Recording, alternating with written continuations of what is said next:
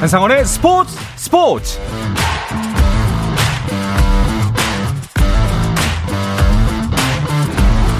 스포츠가 있는 저녁 어떠신가요? 아나운서 한상원입니다. 오늘 하루 이슈들을 살펴보는 스포츠 타임라인으로 출발합니다. 손흥민이 후반 교체 투입 때 16분가량 뛴 잉글랜드 프로축구 토트넘이 프랑스 니스와의 친선 경기에서 비겼습니다. 안면 보호대를 하고 그라운드에 나선 손흥민은 특유의 빠른 발로 공격에 활력을 불어넣었다고 하는데요. 이 소식은 잠시 후에 자세하게 전해드리겠습니다. K리그 전북 현대가 독일 프로축구 헤르타 베를린에서 뛰었던 이동준을 영입했습니다. 이동준은 내년 1월 팀에 합류할 예정입니다. 박항서 감독이 이끄는 베트남이 2년에 한 번 열리는 아세안 축구 챔피언십 조별리그 첫 경기에서 라오스를 6대 0으로 크게 이겼습니다. 앞서 열린 경기에서는 김판곤 감독이 이끄는 말레이시아가 미얀마에 1대 0으로 이겼는데요. 박항서와 김판곤 두 감독은 오는 27일 베트남에서 열리는 조별리그 2차전에서 맞대결을 펼칩니다. 한편 지난 2017년부터 베트남을 이끈 박 감독은 이번 대회를 끝으로 지휘봉을 내려놓기로 했습니다. 일본 야구 대표팀이 최강의 전력을 꾸려 2023 월드 베이스볼 클래식 WBC에 나섭니다. WBC 사무국은 스즈키가 WBC에 뛰기로 했다고 전했는데요. 미국 메이저리그 시카고 컵스의 외야수 스즈키는 일본 프로야구에서 두 차례 타격왕을 차지한 뒤 2022 시즌 빅리그에 진출한 일본의 간판 타자입니다. 오타니 쇼헤이와 다르비슈 유 그리고 센가 고다이의 스즈키까지 일본은 슈퍼스타들을 끌어모으면서 막강 전력을 구축하고 있습니다.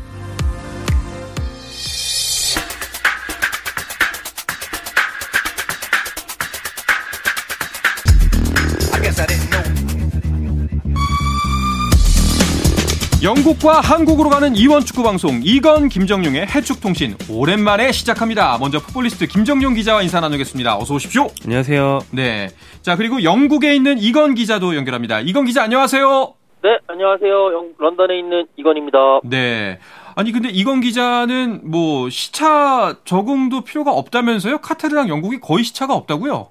네, 어, 영국과 카타르 시차는 단 3시간에 불과합니다. 어. 어, 시차 1시간 하는데 뭐 하루 걸린다고 하는데 3시간이라 뭐 그렇게 걸리지도 않았고요. 그리고 이제 저도 이제 조별리그 월드컵 조별리그 끝나고 영국으로 복귀를 했는데 네. 그 이제 토너먼트부터 16강부터는 이 경기 시간이 영국 시간으로 오후 시간대, 오후 7시, 오후 8시 이렇게 좋은 시간대 했기 때문에 경기 보고 충분히 그냥 평소대로 자고 했기 때문에 따로 시차에 적응할 필요가 없이 일상생활을 영위 할 수 있었습니다. 그렇군요. 자, 이 이야기를 듣는 김정용 기자의 기분은 어떤가요?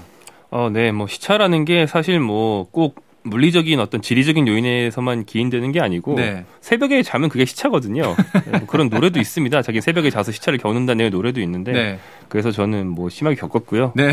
제가 월드 끝나자마자 바로 휴가였는데 네. 그저 개인이 이제 늦게 일어나는 그런 패턴을 한 번에 일소하기 위해서 특단의 조치인 조조 영화 예매를 했습니다. 오. 그러면 이제 예매한 돈이 아까워서 억지로 일어나게 되기 때문에 일종의 금융 치료를 통해서 시차 적응을 한 번에 끝냈습니다. 야, 가혹하네요. 네. 예, 좀 오늘 좀 유난히 좀 병자처럼 보입니다. 유난이라고 하시면 예. 평소에도 어느 정도는 다소는 그렇게 보였다고요. 아니, 뭐 그렇게 느끼셨다면 기분 탓이고요. 예. 네. 자, 일단은 이건 기자한테 먼저 좀 여쭤볼게요. 그 월드컵이 끝나고 나서 영국의 분위기는 현재 어떤가요? 어, 일단 월드컵에 대한 그런 평가들을 많이 내리고 있는데 우선 어, 월드컵은 그냥 메시였다라는 음. 평가들이 많습니다. 메시의 월드컵 우승에 대해서 상당히 긍정적으로 바라보고 당연히 해야 되는 거다라는 뭐 그런 식의 평가를 많이 내리고 있고 찬사를 아끼지 않고 있고 네. 제가 조금 이제 긍정, 그러니까 인상적으로 봤던 것이 결승전 다음 날에 여러 가지 신문들을 많이 봤어요. 뭐 이제 신문 그다음에 뉴스를 봤는데 딱 Miracle, Magic, 메시라는 표현을 쓰면서 딱 세 문장, 딱 세 단어로 이 월드컵 표현했던 것이 상당히 인상적이었고요. 동시에 프랑스가 결승전에서 결국 패배하면서 우승하지 못한 거에 대해서 은근히 좀 고소해하는 분위기가 좀 어. 했습니다. 아무래도 영국과 프랑스의 사이가 조금 묘하, 묘하잖아요. 우리나라와 일본의 사이처럼 그렇죠. 묘한 사이가 있는데 어, 그런 부분 때문에라도 월드 프랑스가 결승전에서 올라가서 결국 졌다. 잉글랜드, 영국 팬들 입장에서는 고소하다라는 뉘앙스를 아래쪽에 꼭 가는 어, 그런 분위 약간 그 우리의 그 이제 8강 진출 못한 일본도 못했으니까 괜찮아. 이런 분위기랑 비슷한 것 같은데. 그런데 잉글랜드도 막강 전력인데 8강 탈락에 대한 비판의 목소리도 꽤 클 것 같은데요.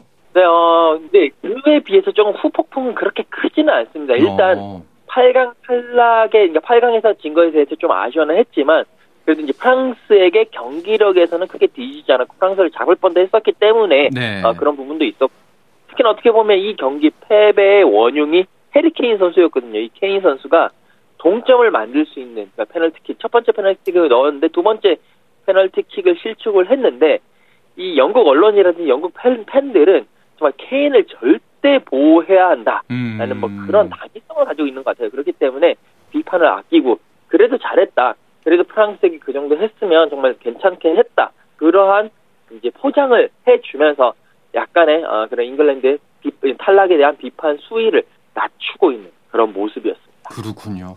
사실 그 말도 맞는 게 해리케인이 아니었으면은 그 성적이 안 나왔을 수도 있으니까요. 네, 그렇습니다. 뭐 사실 잉글랜드는 제일 클래스가 높은 공격 자원이 케인이고 케인이 소속팀에서는 뭐 물론 토트넘에서 쭉 대체적으로 잘한 선수지만 부침이 있어도 대표팀에서는 대체로 좀 기대에 붕하는 경우가 많았고요. 네. 그 4년 전 월드컵 득점왕에 이어서 이번 대회도 어느 정도 이름값은 해줬다? 뭐 이 정도의 음. 평가는 받는 것 같습니다. 근데 그 이제 월드컵 기간 동안 잉글랜드의 전술에 대한 비판도 있었잖아요.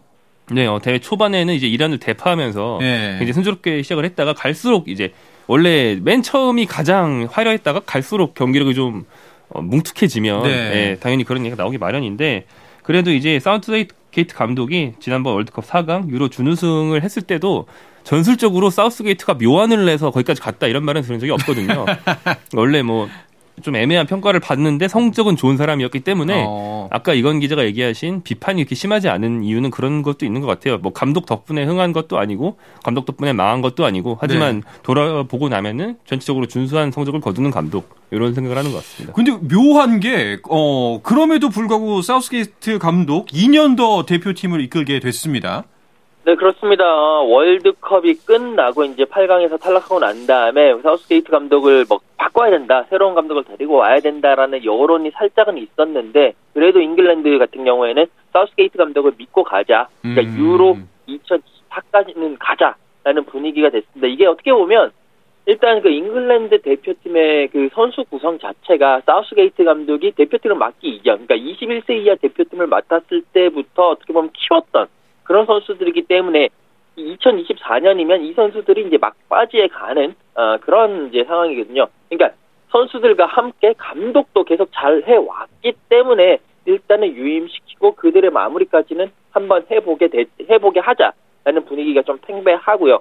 여기에 어, 지금 이제 잉글랜드 프리미어리그 자체가 이제 분위기가 좋은데 잉글랜드 자체에서는 외국인 감독 예전에 뭐 파비오 카펠로라든지 어 에릭손 감독이라든지 이런 감독들을 데리고 왔었을 때 그렇게 재미를 못 봤거든요. 그렇기 때문에 자국 감독을 좀 계속 써야, 써야 된다라는 아, 그런 분위기가 있는데 사실 사우스게이트 감독 말고는 잉글랜드 프리미어 리그라든지 잉글랜드 전체에서 믿을 만한 자국 감독이 없다라는 것도 어. 현실적인 고민이 있는데 일단은 유로 2024까지는 계속 한번 믿고 가고 사우스게이트 감독이 늙은 감독이 아니고 젊은 감독이고 또 큰형 리더십이 있기 때문에 그런 부분에서 한 번 더 믿어보자. 특히 영국 자체가 잉글랜드 자체가 뭔가 이렇게 개혁을 한다, 그러니까 혁명을 한다기보다도 있던 것을 계속 고쳐 쓰는 분위기가 팽배한 나라이기 때문에 네. 그런 국민도 조금은 더 영향을 미친 것 같다라고 보시면 되겠습니다. 알겠습니다. 자, 이렇게 사우스게이트 감독처럼 연임이 된 감독들도 있었는데 이번 월드컵을 끝으로 바뀐 감독들도 참 많죠. 네, 그렇습니다. 대표적으로 이제 네덜란드 대표팀을 이끌었던 루이 파날 감독이 원래는 은퇴를 한번 번복하고 돌아온 70대의 은퇴 직전의 감독이에요. 음. 그런데 이번 대회는 게다가 이제 암 투병 중인 가운데 맡은 거라서 네. 원래 이제 떠날 게 예정돼 있었고 후임자까지 다 결정돼 있는 그런 상황이었고요. 그리고 이제 포르투갈 대표팀에서는 페르난두 산투스 감독 네. 유로 2016 우승을 이끈 뒤에 그 우승을 이끌었다 보니까 그 이후 6년 동안 그렇게 성적이 좋지 않았음에도 불구하고 계속 지휘봉을 잡고 있었던 산투스 감독도 이제 물러나게 됐고요. 또 루이스 엔리케 스페인 감독, 로베르토 마르티네스 벨기에 감독 등이 이제 물러났고 좀 특이한 건 독일 같은 경우에는 한지 플릭 감독이 이번 대회에서 굉장히 부진했잖아요. 독일이 그렇죠. 네, 16강 못 갔으니까. 네. 그럼에도 불구하고 한 번 연임을 하면서 대신에 그에게 어, 최고의 advisor들을 드림팀으로 붙여주겠다. 이를테면 우리가 잘 아는 올리버 칸 뭐 이런 네. 사람들이 그를 보좌하는 보좌진으로 들어온다라는 식의 그런 해결법을 좀 강구를 했습니다. 이야, 신기하네요, 그것도. 좋습니다. 자, 감독 이야기가 나와서 말씀인데, 만약에 카타르 월드컵에 감독상이 있다면은 어떤 분한테 주고 싶나요? 먼저 이건 기자부터 말씀해 주시죠. 아, 그 아보카도 감독이라고 불리고 있는 왈리드 라크라키 모로코 감독 어. 어, 감독에게 합격을 줄것 같은데 일단 라크라키 감독이 사실 모로코를 맡은 지가 얼마 안 됐습니다. 이 모로코 감독이 원래는 바히드 할릴호지치 감독 상당히 유명한 그 감독이었는데 8월달에 팀 선수들과 불화를 겪으면서 결국 경질이 됐고 라크라키 감독이 8월달에 이제 감독으로 팀을 맡았습니다. 음. 불과 한 4개월 정도밖에 3개월 4개월밖에 안 됐는데 그 짧은 기간에 어, 이 라크라키 감독이 팀을 하나로 만드는 그런 뭐 큰형 리더십이라고 할 수 있겠죠. 아, 나이도 선수들이랑 별로 차이가 안 나기 때문에 네. 큰형처럼 딱 해가지고 팀을 하나로 묶었고요. 뭐 지에우라든지 마지라이라든지 이런 선수들 팔리노지치 감독은 이 선수들 잘 안 썼는데 라크라키 감독은 이 선수들을 중심으로 해서 어, 팀의 조직력을 극대화했기 때문에 어, 팀을 상당히 잘 이끌었고 결국 4개월 만에 팀을 월드컵 4강이라는 곳으로 이끌어서 저의 한 표를 이 라크라키 감독에게 던지도록 하겠습니다. 알겠습니다. 그렇다면은 김정용 기자는요? 네, 이것도 쉬운데 라그라기 감독을 대부분 첫 선으로 꼽고요. 네. 이제 더불어서 1, 2등을 다투는 사람이 우승을 이끈 음. 아르헨티나의 리오넬 스칼로니 감독이기 때문에 네. 스칼로니 감독을 얘기하면 될 것 같습니다. 스칼로니 감독 같은 경우는 이제 당연히 우승팀 감독인데 그걸 이제 누가 봐도 우승이 확실한 팀을 맡아서 우승했느냐 그건 아니거든요. 그렇죠. 메시를 제외하면 우승팀 전력이 아니란 평가들도 있었고 자, 막상 결승전 직전에도 프랑스가 훨씬 강하다 이런 음. 전망이 지배적이었어요. 우리끼리 사적으로 얘기를 했을 때도 맞아요. 프랑스를 생각한 사람이 더 많았거든요. 네. 근데 이제 그리고 메시가 다섯 번의 월드컵 끝에 우승을 한 건데 앞선 네 차례 월드컵 선수단이랑 비교해 보면 이 월드컵이 가장 좀 명성에서 떨어진다고 볼 수도 있습니다. 음. 근데 그것을 리더십 그리고 다양한 전술로 상대의 허를 찔러가면서 우승을 했기 때문에 감독의 역량이 굉장히 잘 보이는 팀이었죠. 이런 이번 아르헨티나는 승부수도 많이 던졌는데 다 먹혔어요. 네. 하, 그렇군요. 정말 사실 생각해 보니까 감독이라는 자리에 대해서 많이 생각을 안 하게 되잖아요. 경기 결과가 나오고 나서부터는. 그런데, 아, 진짜 감독의 역할이 정말 크구나라는 부분들을 이번 월드컵에서 많이 보여준 것 같습니다. 네, 뭐 한국도 그렇고요. 네, 맞습니다. 자, 영국 이야기를 조금 더 해볼게요. 이건 기자. 손흥민 선수와 황희찬 선수도 복귀를 했잖아요. 소속팀에서 큰 환영받았다는 소식 들었거든요. 어제 아, 제가 이제 토트넘과 니스의 친선 경기 그리고 그 하루 전에 울버햄튼과 질링엄의 그 리그컵 경기까지 현장을 다 갔다 왔는데 네. 사실 이제 울버햄튼 같은 경우에는 딱 제가 이제 가서 어 이제 미디어증을 수령을 받고 가니까 울버햄튼 관계자들이 바로 아 오- 오랜만이다 이야기를 하면서 황희찬 선수 월드컵 골 너무 멋있었다 어. 그래서 엄지척 하고 특히 이제 황희찬 선수가 월드컵에서 골을 넣은 게 그는 이제 1950년대 60년대 이후로 처음으로 월드컵에서 골을 넣은 울버햄튼 선수라고 하더라고요. 아, 그래요? 그만큼 음. 네, 상당히 많이 아 황희찬 선수의 그런 어, 월드컵 골 멋있었고 그런 상승에 이어갔으면 좋겠다. 나는 계속 여기에 남아야 된다. 라는 그런 이야기들을 많이 했었고요. 그- 그리고 이제 어제 토트넘 경기를 갔었을 때도 손흥민 선수가 어, 후반에 교체 투입되는데 그 와중에 이제 많은 팬들이 손흥민 선수가 딱 나오니까 엄청난 박수와 한으로 음. 손흥민 선수 격려하는 아 이 두 선수 정말 어, 월드컵에서 활약 덕분에 더욱더 큰 사랑을 받는구나라고 느낄 수가 있었습니다. 그렇군요. 아, 과연 이제 외국 선, 그 외국 팬들은 어떨까 했는데 그분들도 확실히 관심이 있네요. 아, 네, 네. 그럼요. 뭐 이- 한국에서도 뭐 이를테면 울산현대 팬이라 하면 울산현대 선수인 뭐 바코의 모국 조지아의 어떤 성적 같은 것에 관심 팬들이 갖고 맞아요. 뭐 경기장에 조지아 국기 걸어놓고 이렇게 네. 하거든요. 그런 것처럼 뭐 관심이 있는 거죠. 저희도 이제 야구 소식 전할 때도 전 뭐 어디 팀 소속 선수가 뭐 어, 네, 맹활약을 그렇죠. 펼쳤습니다. 네. 확실히 그렇게 되는군요.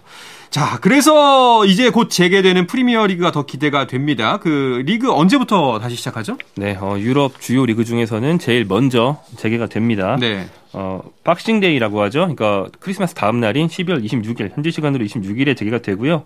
토트넘이 브렌트포드, 울버햄턴은 에버턴과 경기를 치르는데 음. 이게 17라운드입니다. 프리미어리그 17라운드부터 이제 연말에 재개를 합니다. 뭐 사실 우리 입장에서는 바로 또 경기를 볼 수 있으니까 즐겁긴 한데 이거 선수들한테 좀 가혹한 일정 아닌가요? 굉장히 가혹하죠. 어. 그 다음에 라리가가 연말은 놓칠 수 없다 해서 현지 시간으로 이제 12월 29일, 30일 정도에 개막을 하고요. 네. 나머지 빅리그들은 이제 내년으로 밀리거든요. 음. 굉장히 가혹하죠. 그래서 사실은 월드컵을 처음부터 결승전까지 주전으로 뛴 선수가 만약에 있는데 그 선수가 박싱데이까지 주전으로 나온다면 그거는 거의 혹사에 가깝고 그렇죠. 만약에 그런 팀이 있다면 그 선수를 컨디션 관리를 잘해야 돼요. 음. 그나마 다행이라고 할 수 있는 거는 이게 다행인지 모르겠지만 프리미어리그에서 챔피언스리그까지 병행하는 정말 경기 일정이 엄청 많은 강팀 소속 선수들은 월드컵에서 대체로 일찍 떨어진 편입니다. 그러니까 어 월드컵에서 좀 오래 생존한 선수들, 결승전이나 4강에 간 선수들의 소속팀은 보통 스페인의 세비야, 네. 어, 독일의 바이에른 뮌헨 이런 팀 소속이 제일 많았거든요. 음. 뭐 어, 맨체스터 시티, 아스날, 리버풀 같은 프리미어리그 강팀 소속이 의외로 좀 적었기 때문에 네. 타격이 그나마 좀 적지 않을까 생각을 합니다. 알겠습니다. 자, 아까 이건 기자가 이제 손흥민 선수 출전 경기, 황희찬 선수의 경기까지 직접 취재하고 오셨다고 했는데 그 토트넘이 니스와의 친선전 어땠나요? 손흥민 선수의 활약. 다시 말씀드리지만 이제 토트넘이 그 복싱데이 전에 이제 어제였죠 21일에 프랑스의 니스와 친선전을 치렀습니다. 손흥민 선수 후반전에 이제 교체 출전을 하면서 약간 17분 정도 어, 뛰었는데요. 사실 이제 경기 감각을 끌어올리는 그런 것에 주목을 했습니다. 그러니까 100% 뛰었다기보다도 약간 몸을 푸는 정도 음. 아, 살짝 살짝 뛰면서 그리고 스프린트 조금씩 하면서 그랬는데 사실 요 경기 하기 전에 아, 안토니오 콘테 감독이 여러 가지 이야기를 하면서 손흥민 선수는 그 발열 증상이 있어가지고 근 한 이틀간 훈련을 못했다라고 이야기를 했어요. 그러면서 니스전 출전도 그렇지만 그다음 이제 Boxing Day에 있을 그 브렌트포드 원정 경기까지 출전을 못하는 것이 아니냐라는 그런 의구심 그런 걱정들이 있었는데 어, 이 리스와의 경기에서 출전을 하면서 몸 상태는 괜찮다라고 음. 이야기를 이제 그런 것을 증명을 했고요. 어, 뭐, 많이는 뛰진 않았죠. 100%는 아니었지만, 그래도 경기 조율하면서 경기 감각 끌어올리면서 몸 상태는 가볍다라는 것을 좀 느낄 수가 있었습니다. 네. 황희찬 선수도 활약 괜찮았다고 들었어요. 네, 그렇습니다. 혹시만 21일이죠. 어, 울버햄턴의 몰린 스타디움에서 열린 그 카라바코 16강전에서 질링엄을 상대했는데 질링엄은 사부리그 팀입니다. 네. 이 팀을 상대로 2대0 완성을 거둔 경기인데 황찬 선수가 이제 교체 투입이 됐어요. 네. 후반 16분에 투입됐는데 그래서 후반 31분에 어, 상대 수비수가 잡아채는 덕분에 이제 페널티킥을 얻어내서 음. 독일 공격수의 골을 간접적으로 도왔고 후반 46분에도 돌파 후에 컵백 패스를 통해서 아이트누리 선수의 세게골까지 도우면서 페널티킥 유도 1회 도움 1회로 두 골에 모두 관여하는 네. 어, 압도적인 맹활약을 했습니다. 아, 황희찬 선수가 사실 월드컵 전에 좀 부진하고 부상도 계속 따라다녀가지고 불안했었는데 오히려 월드컵이 좋은 계기가 된 것 같습니다. 자, 이건 기자, 이 경기도 직접 다녀오셨다고요? 네, 그렇습니다. 어, 근데 경기 자체는 살- 상당히 답답했습니다. 상대인 그 질링엄이 4부 리그 꼴찌 팀이거든요. 아, 아무리 그 저기 울버햄튼이 프리미어리그에서 꼴찌라고 하더라도 그 사이에는 2부, 3부까지 존재를 하기 때문에 네. 양 팀의 전력 차는 상당히 컸는데 어, 울버햄튼이 그 질링엄의 밀집 수비에 상당히 고전을 했습니다. 하지만 황희찬 선수가 후반에 이제 교체 투입되면서 팀 전체의 경기력을 바꿨고요. 어, 결국에 승리, 이제 그 팀을 승리로 이끌었습니다. 이제 그 울버햄튼은 8강에 올랐습니다. 경기 후에 이 황희찬 선수 직접 만나봤는데요. 황희찬 선수의 이야기 직접 한번 들어보시죠. 정말 큰 부분이 아무래도 어, 많은 분들이 또 경기를 주목해 주시고 한국에서 더 좋은 모습을 보여드리고 싶은 그런 자신감이 일단은 많이 있었던 것 같고요. 그리고 정말 제가 항상 흥민이 형한테 했던 말이 있었어요. 제가 항상 어, 형 프리미어리그에서 그렇게 어, 하면은 저도 그냥 너무 기쁜 마음으로 할 것 같다라고 제가 옛날에 독일 오스트리아에서 얘기했었는데 지금 제가 그런 그런 상황이 주어졌고 그냥 그래서 너무 기쁜 것 같아요. 방금도 이제 승호가 힘들지 않냐고 막 연락이 왔었는데 그냥 일단은 어, 이렇게 이렇게 좋은 무대에서 좋은 환경에서 이렇게 할 수 있는 것을 일단 너무 감사하고 너무 기쁘게 지금 그 상황인 것 같아요. 아, 확실히 좀 그 목소리에서 에너지가 느껴지네요. 되게 좋은 계기가 됐다는 생각이 듭니다. 자, 그런데 이제 다시 또 재개될 EPL, 또 다른 유럽 리그도 그렇고요. 토트넘 같은 경우에는 월드컵 출전 선수가 6명이나 있어요. 그래서 전력 누수가 꽤 컸을 것 같은데. 근데 이게 토트넘만의 상황은 아닌 거죠. 네, 그렇습니다. 좀 희비가 엇갈린 팀들이 있는데 말씀드린 것처럼 잉글랜드는 그나마 어찌 보면 다행인 게 잉글랜드의 강팀 소속 선수들이 제일 많이 있는 이제 국가대표 팀들이 브라질, 네. 포르투갈, 벨기에 이런 팀들인데 다들 우승 후보라서 이 팀들 중에 음. 하나가 뭐 4강 가면 혹은 둘이 4강을 가면 그 소속팀은 큰일 난다 했었거든요. 네. 다 8강에서 떨어지는 덕분에 덕분에. 네, 맨체스터 네. 시티, 리버풀, 아스널 등이 큰 영향은 좀 면했는데 이 관점에서 오히려 토트넘이 결승전에서 이제 아르헨티나 국가대표인 크리스티안 로메로와 프랑스 대표인 저기 위고 요리스가 네. 격돌하기도 했기 때문에 그렇죠. 이 선수들이 어, 프리미어리그 도- 복귀한 직후에 런던 복귀한 직후에 체력 부담을 좀 겪거나 정신적으로도 음. 번아웃이 올 수 있거든요. 그렇죠. 특히 요리스 같은 경우에는 결승전에서 그 극적인 승부에서 승부차기를 본인이 못 막은 것까지 음. 있는데 그 골키퍼라서 체력은 괜찮을 수 있지만 정신적으로 힘들 수도 있습니다. 그럼요. 만약에 이런 문제를 겪는다면 안토니오 콘테 감독이 얼마나 휴식을 줘야 될지 아마 잘 생각을 해야 될 겁니다. 그렇군요. 알겠습니다.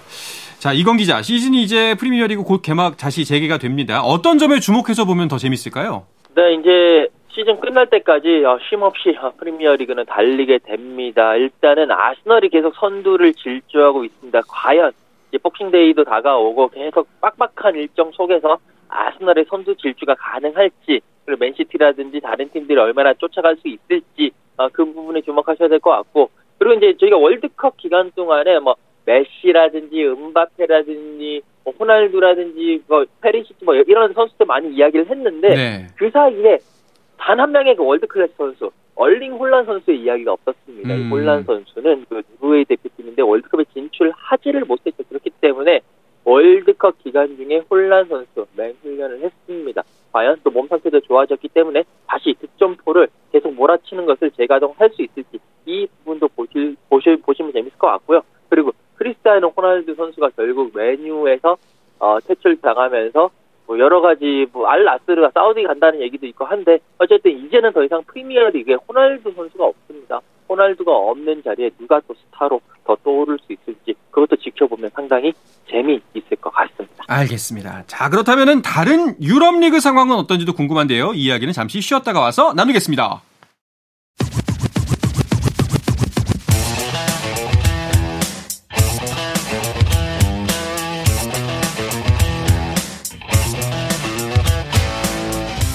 짜릿함이 살아있는 시간 한상원의 스포츠 스포츠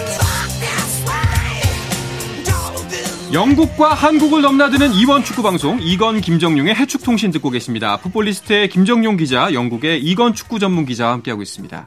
자, 먼저 일단 가장 궁금한 건 김민재 선수입니다. 어, 몸 상태가 어떤가요? 네, 어, 원래 이제 출국한 이후에 오늘 정도에 팀 훈련에 합류한다고 되어 있었거든요. 네. 그래서 이제 현지에서 들려온 소식을 좀 기다려야 될 것 같은데 그 대표팀에서 그동안 이제 부상을 대표팀에서 당했잖아요. 그렇죠. 대표팀 정밀 검진 결과를 수속팀에 공유하지를 않기 때문에 음, 나폴리 가서 이제 MRI 새로 찍어보고 상태를 체크한다고 제가 이제 알고 있었습니다. 네. 그래서 이제 관련된 소식이 아마 이제 이탈리아 쪽은 스팔리트 감독이나 이런 관련자들이 주로 얘기를 많이 하기 때문에 나오는 걸 좀 기다려봐야 될 것 같고요. 어, 월드컵을 마친 뒤에는 국내에서 거의 휴식만 취했다고 본인이 얘기를 했었어요. 음. 훈련도 거의 안 했다고. 그 다음에 이제 이탈리아 돌아가서 현재 훈련을 얼마나 할 수 있는 상태 체크를 하고 네, 부상이 괜찮다면은 몸 상태를 또 빠르게 끌어올려야 되는 게 김민재의 입장입니다. 네.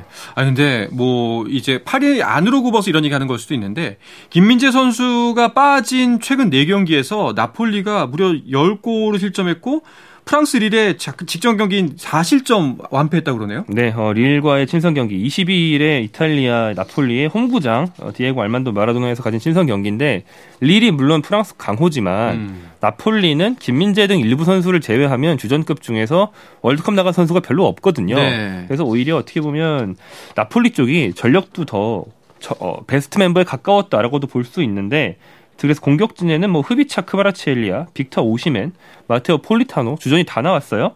그런데 이제 중앙 수비만 레오 외스티고르와 주앙 제주스라는 이제 넘버 3, 넘버 4 후보들이 꾸렸는데 네. 그래서 네 골이나 내주고 말았습니다. 그래서 김민재 선수는 아마 몸만 좀 괜찮고 부상에서 돌아오고 훈련이 좀 제대로 되면 거의 바로 경기를 뛰기 시작해서 월드컵 전처럼 음. 일주일에 두 경기씩 계속 뛰지 않을까 싶은데 좀 불안한데요. 이거 혹사가 좀 불안한데 네. 김민재 선수가 부상 다 털고 체력 회복을 할 때까지만 조금만 좀 팀이 기다려줬으면 좋겠다는 개인적인 바람이 들 정도로 나폴리는 김민재 복귀가 정말 절실한 상황이 됐습니다. 그렇네요. 이건 기자, 그 이탈리아 리그는 뭐 아까 짚어주셨지만 프리미어 리그보다는 조금 더 늦게 시즌을 재개하죠. 네, 그렇습니다. 이제 1월 초에 시즌이 재개되는데 나폴리 같은 경우에는 내년 1월 5일에 열리는 그 인터 밀란과의 세리아 16라운드 원정 경기입니다. 이 원정 경기를 통해서 후반기에 돌입을 하고요. 이탈리아 같은 경우에는 아무래도 프리미어 리그에 비해서 리그컵 대회가 한 대회가 없기 때문에 일정에 다소 여유가 있을 수밖에 없고요. 그렇기 때문에 차라리 월드컵 끝나고 선수들도 쉬고 그리고 크리스마스도 보내라 라는 어, 그런 식으로 아예 연말까지는 딱 쉬고 1월 초부터 다시 재개하는 그런 분위기입니다. 네. 하, 이, 나, 이 김민재 선수의 위대함이 느껴지는 게 그 월드컵 전까지 무패 행진 중이었잖아요. 네, 나폴리가 정말 어느 때보다도 좋은 시즌을 보내고 네. 있었습니다. 뭐 15라운드까지 무패 행진으로 리그 1위였는데 무패 행진도 뭐 8승 7무 이렇게 무승부가 많은 무패 행진이 아니고 13승 2무였어요. 얼마 압도했다 볼수 네. 있고 2위 AC 밀란과 승점 8점 차로 따돌리고 있기 때문에 사실 전반기 상승세를 유지만 하거나 조금 주춤해도 우승을 할 수 있는 정도의 상황이거든요. 네. 또 재밌는 게 이제 윤 기자가 안내해 주신 가장 이제 가장 일찍 열릴 경기 인테르 밀란과의 경기는 상대 투톱이 아르헨티나 대표인 라우타로 마르티네스랑 벨기에 대표인 로멜로 루카쿠인데 네. 이두 선수가 월드컵 최악의 공격수 1등, 2등이거든요. 네. 가장 그 득점 기회를 많이 날린 선수들입니다. 그래서 이들과 김민재의 대결이 프로에서는 어떨지도 굉장히 관심사가 됐습니다. 네. 자, 그런데 이 얘기 꼭 해야 될 것 같은데 김민재 선수와 나폴리가 재계약 협상을 추진할 거다. 사실 김민재 선수 어디로 간다. 뭐 많이 뭐 제안이 들어오고 있다. 이런 얘기도 많았거든요. 이건 기자 이 소식 전해 주시죠. 네, 어, 그 나폴리가 김민재 선수를 잡기 위해서 바로 그러니까 김민재 선수와 함께한 지 이제 반 시즌 정도밖에 안 됐는데 벌써 재계약에 돌입하겠다라는 이야기들이 많이 나오고 있습니다. 이게 왜 그러냐면 어, 김민재 선수가 너무 잘하니까 또 월드컵에서 잘하니까 뭐 메뉴라든지 뭐 여러 많은 팀들이 김민재 선수를 노리겠다 데리고 오겠다 라는 그런 이적들도 많이 나오게 됐고 근데 이제 김민재 선수와 나폴리의 그 계약 관계 중에서 buyout 조항이 있습니다. 이 buyout이라는 것이 이제 영입하고 싶은 팀이 그 돈만 내면 다른 거 필요 없이 데리고 갈 수 있는 강제 그냥 바로 데려갈 수 있는 그런 조항인데 김민재 선수의 그 이제 계약 조건 중에 내년 7월 달에 이 buyout 조항 5천만 유로라는 그 조항이 삽입되어 있습니다. 그렇기 때문에 어, 이 나폴리 입장에서는 김민재 선수를 지키기 위해서는 요 7월이 오기 전에 이 바이 재계약을 통해서 buyout 조항을 삭제하는 것이 가장 그 나폴리 그냥 베스트거든요. 음. 어, 그래서 어, 김민재 선수에게 연봉을 많이 올려주고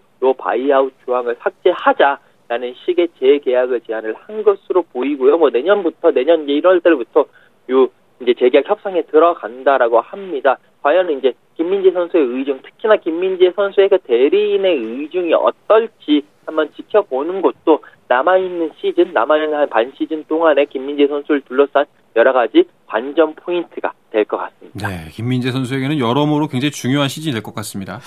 자, 이 이야기를 끝으로 이번 주 해축 통신을 마쳐야 될 것 같습니다. 이건 기자 오늘도 고맙습니다. 네, 감사합니다. 네, 풋볼리스트 김정용 기자도 감사합니다. 고맙습니다.